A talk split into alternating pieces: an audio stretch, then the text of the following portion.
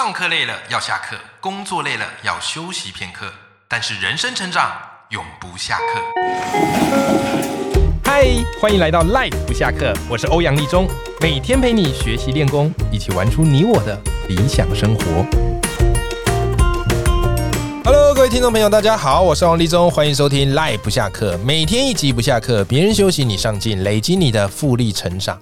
那么我们今天邀请到的这位作家呢，好，他是戏骨阿雅，他最近出了一本新书，叫做《为自己再勇敢一次》。哦，我每次读到他的书，我就觉得他真的是一个非常勇敢的人。从当初哈，本来是在苹果日报当记者，后来有了出国梦，啊，说着说着就真的出国去念书了。然后后来毕业之后，就真的在美国找工作，然后几乎在各大公司都任职过。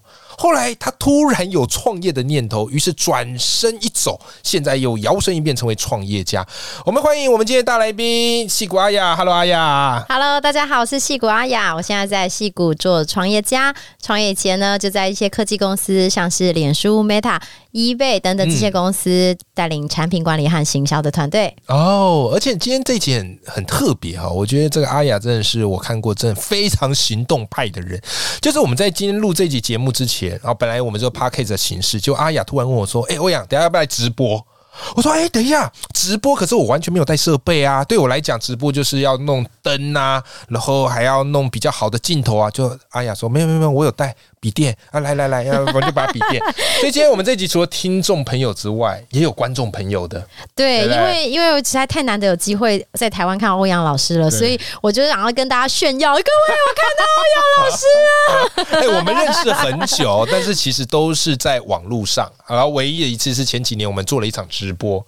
今天我终于看到阿雅本人，你知道，看到他本人就觉得梦想仿佛都会实现，因为他就是一个非常热情，然后非常化不可能为可。可能人好，所以今天不管你是我们的听众朋友，还是我们的观众朋友，都恭喜你好，今天你的梦想即将启程啊！好，即将启程。那当然了，在梦想即将启程之前，我们还是要回归到现实，在职场上啊，其实阿雅这本书为自己再勇敢一次，书名取得非常的心灵励志，但是内容呢，除了心灵励志的故事之外，也有非常多实用的工具，不是只给你喝鸡汤的，里面是有料的。好不好？那在书里，我觉得他有教了十几项能力啊，十项能力。那其中有一项能力，我觉得是我们在职场中最需要用得到的，叫做向上管理啊。就是我们有时候需要跟我们的老板汇报，好跟我们的老板讨论，跟我们的主管请示啊。对于很多人啊，这一关都觉得不容易过去。有些人可能表现的唯唯诺诺，或是有些人觉得，哎呀，反正老板也不会听呐。对不对？老板干脆老板说什么我就照做就是了。可是殊不知你会错失很多的机会啊！那阿雅今天就来跟我们分享一下一些向上管理的方法。那所以阿雅，我想请教你哦。其实很多朋友一开始都是豪情壮志，可被老板打枪过几次之后，就有一点觉得心灰意冷啊，就不太想要好好的来跟老板提案啊，或是要钱来做一些新的专案。哎，阿雅。就你这么丰富的这个职场经验，跟老板要钱有没有什么样好的 paper 啊？其实很多人都会以为老板不想给你钱，对呀，省预算呐，省经费啊。对，可是事实上他也不是他的钱，他才不在乎呢。钱来就是要花掉啊。不是他的钱是谁的钱？不是他的钱，是是反正公司的钱、学校的钱嘛。对对，谁在乎？就好像我是创业家，然后大家大部分的人去募资，就会觉得哇，他一定不想给我投资，我不想给我钱。事实上是这些钱拿预算下来就是要花掉，没有花掉，明年就没有了。哎，所以你们注意到，很多时候我们很容易。先入为主，就觉得啊，他一定怎么样？但其实有时候我们在先入为主过程当中，也是给自己一个借口跟台阶。对，好像很多人就说哦，我觉得我去面试，他就是要考到我。事实上不是嘛？因为事实上，比如说，现在老师以前也有可能哦，这个老师请假，现在就缺一个老师，拜托拜托，谁赶快来，不然我忙死了。对，都很希望可以赶快补足那个位置。所以大部分时候，其实他是真心希望你可以拿到钱，真心希望你可以得到工作。可是。嗯，他就只有这么短的时间可以面试你对，他就只有这么一点点预算，对那他钱要花在刀口上，所以一定要告诉他说：好，你做花了这个钱可以得到什么。哦，对，所以就一样的。你想，如果是你自己的钱，你愿意花这个？我我之前在 eBay 工作，那时候我有一个老板叫做 Ariel。对 Ariel 其实是这个英文名字是跟小美人鱼同一个名字 啊，可是他其实是阿根廷帅哥。你看不是那个阿根廷足球对，吗？哎，最近阿根廷很红的呢，其实他很像里面的那些足球选手，他就是一个很帅，然后那个头发有点蓬蓬，然后就、哦。哇，然后他又住在迈阿密，每次他晒完太阳，你知道美国人很爱晒太阳，就哇那个油油亮亮的，就来到 来到戏谷，大家就哇看着他哦，你们老板好帅，然后这不是重点，重点是 重点是有一次我就去跟他提案，我说哦，听说你们觉得最近业绩太差，我有这个机会可以做这个东西，嗯嗯。这样我们可以让每个人看到广告都不一样，我们就可以增加多少钱？对，然后我其实有刻意膨胀一下，因为我就想说，哦，老板一定要砍嘛，对啊，对，买菜一样，就是先喊多一点，先喊价让你砍。就他就说，那你觉得你会花你自己的钱在上面做这个投资吗？嗯，哦，不会。那就对了。其实很多时候你要想说，嗯如果这是你自己的钱，你会问什么问题？哎然后我会问，好，那我打完这个广告，预计会有多少流量？对这么多流量，预计会有几个人买？对那这么多人买，每个人平均会花多少钱？总共最后会花多少钱？对不对？哦如果是你自己的钱，你就会想到这些。对那公司的钱你可能还没想到啊，你没想到，老板就帮你想到，老板帮你想到啊，就觉得你怎么没想到了，对不对？哎哎，我觉得这个换位思考很重要，哎，嗯，对不对？好，很多人都讲的好像哇，这个都会成功，可是说，哎，倒是用你自己的钱嘞，啊，支支吾吾就不敢讲了。对，哎所以这个思维的转换很重要。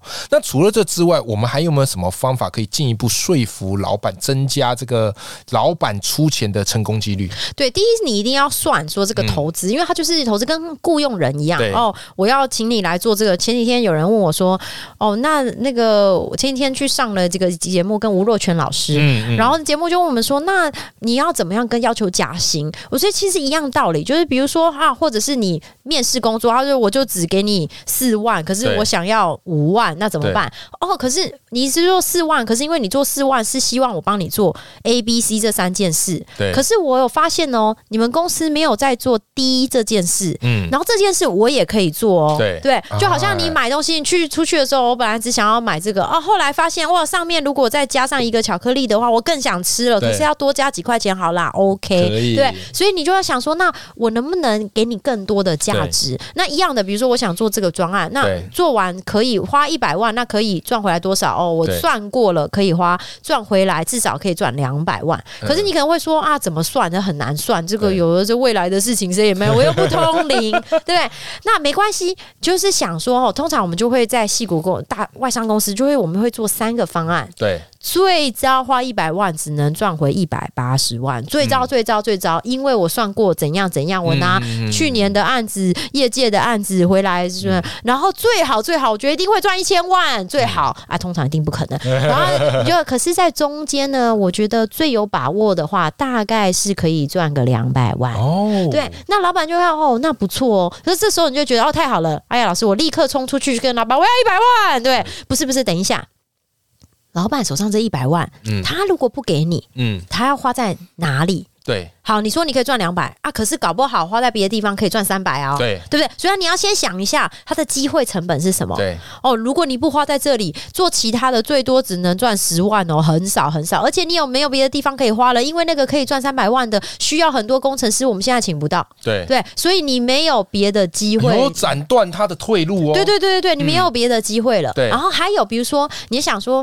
大家都很怕，一下子哦花一百万，啊如果输了啊，不就被砍头？对呀，那没关系，那我们先来做一个小小的东西，哦。然后分阶段性啊，我们先花十万块来尝试做一下这个东西。对。那我们我们不不要立刻，我们就来买一家广播公司，我们先做一个小小的第一集的直播，录成 podcast 啊，也先不要开电台啊，就如果觉得不错，我们再来录五集，来试开一个 podcast 的频道啊，如果不错，我们再来多开几个，啊。对，就是阶段性的，这样子就算输了，也只有赔十万，没什么了不起。是是。对，还有啊，比如说，如果这个赚钱不是没办法算得出来，对真的就是没办法。那你就要让老板动之以情。哎什么是动之以情？就是爱上你，不是啦，不是，好吧？这个圣诞节就算通常我们都以为说老板要用这种理性的数据利益来说服啊，但是你说动之以情，显然就是要来打老板的感性。对那有什么方法可以动之以情呢？有啊，比如说。策略性，比如说啊，我这个呃，脸书哦，你那个嗯如果你不做这个东西，就青少年再也不会用你的他的产品哦。哦。对，策略性，我们很想要，虽然没办法立刻赚到钱，可是我们很想要走进这一块，因为如果不做的话，这个我就以后长远没办法怎样，或者是如果不做的话，我竞争对手就会抢走，或者是如果我什么，就是第一有没有策略价值？嗯好，如果真的没有策策略价值，那你在想说有没有机会是老板不得不说好？为什么？比如说，好，团队已经做了很多，我知道沉没成本不应该这个过去的事情不应该拿来考虑，可是如果我们现在立刻砍掉，嗯全部人都会走光，对，那我们就会士气低迷。哦所以，老板，我们应该要继续。再投资这一小块，然后呢？我觉得我们可以怎么做，降把这个伤害降到最低。对所以你就要想说啊，或者是你看，我知道我们现在立刻没办法赚到这个钱，可是你看哦，人家外面都在做这个，如果我们做这个，就有机会拿来做行销、上新闻，大家觉得我们很酷呢。对，或者是你看，竞争对手都在做。我以前在 Target 美国第二大零售集团工作对，，Target 最讨厌亚马逊，对，因为他们说，我是不知道真的啦。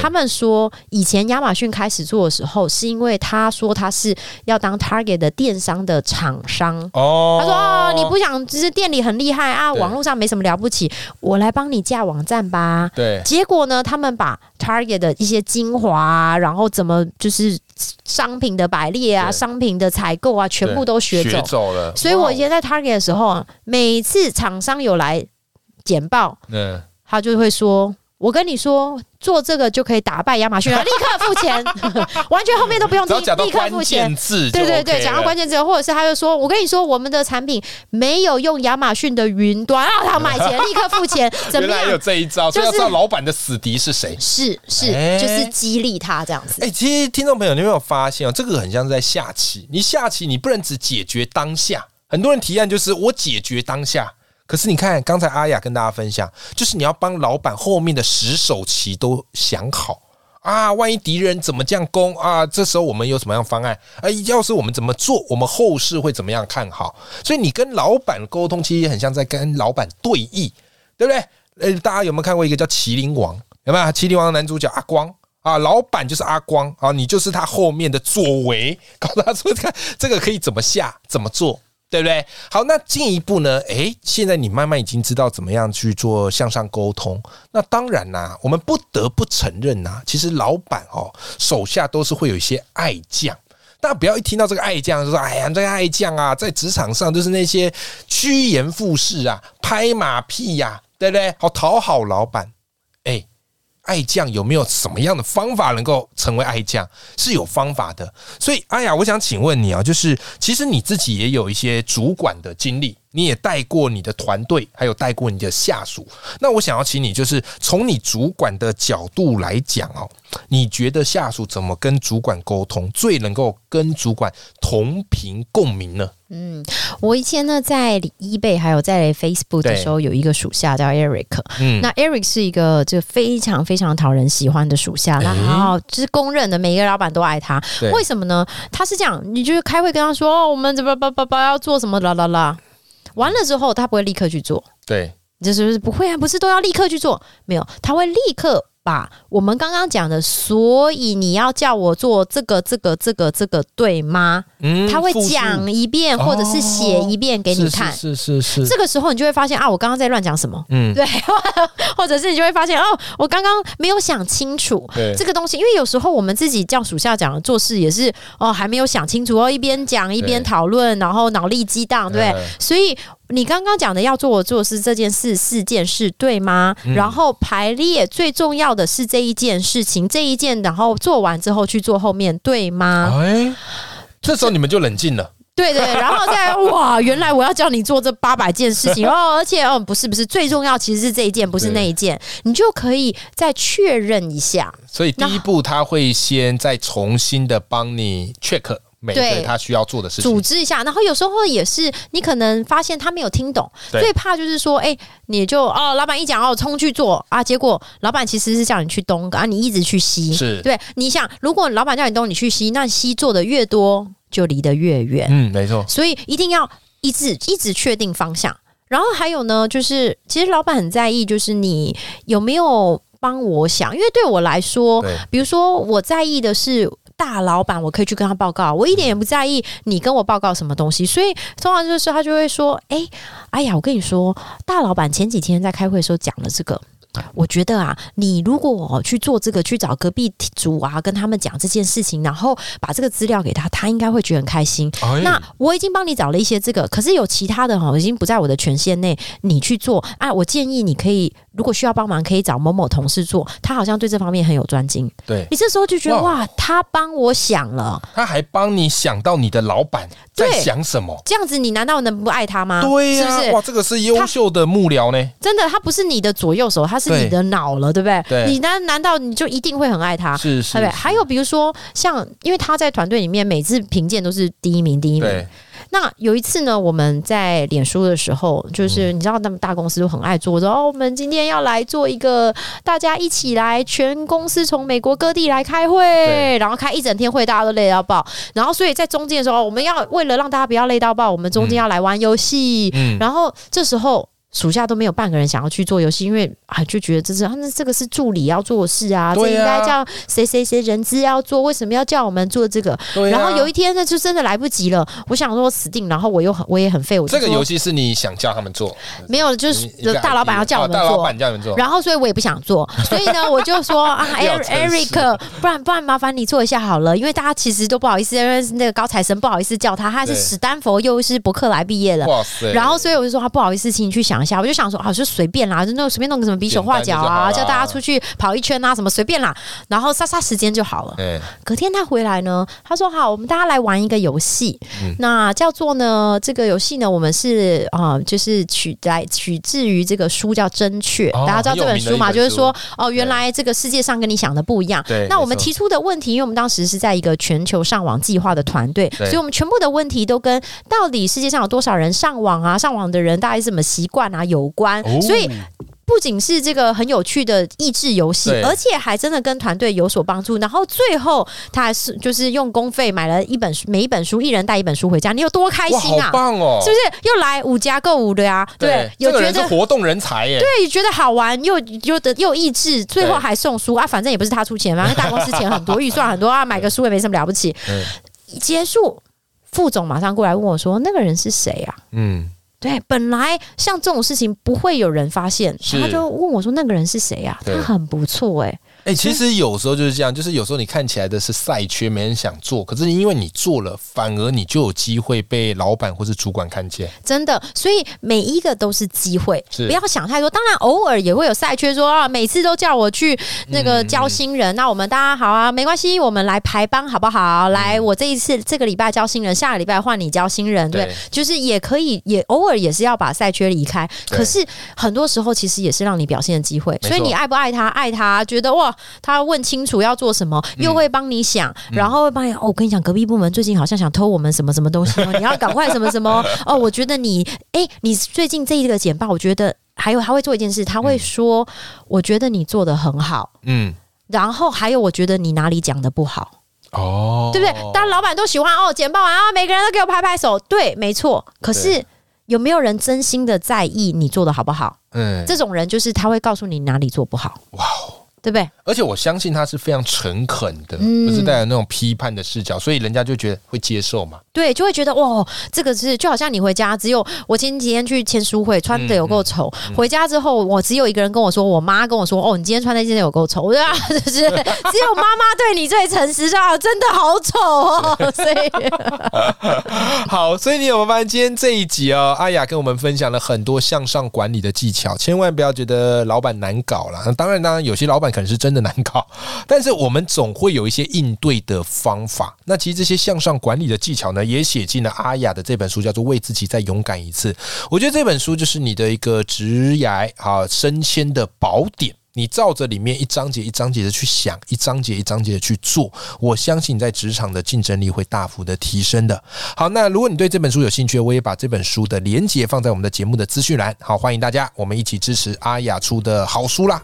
那今天非常感谢阿雅来到我们的节目，谢谢大家，我是西瓜阿雅，好，那我们跟听众朋友说拜拜拜。拜。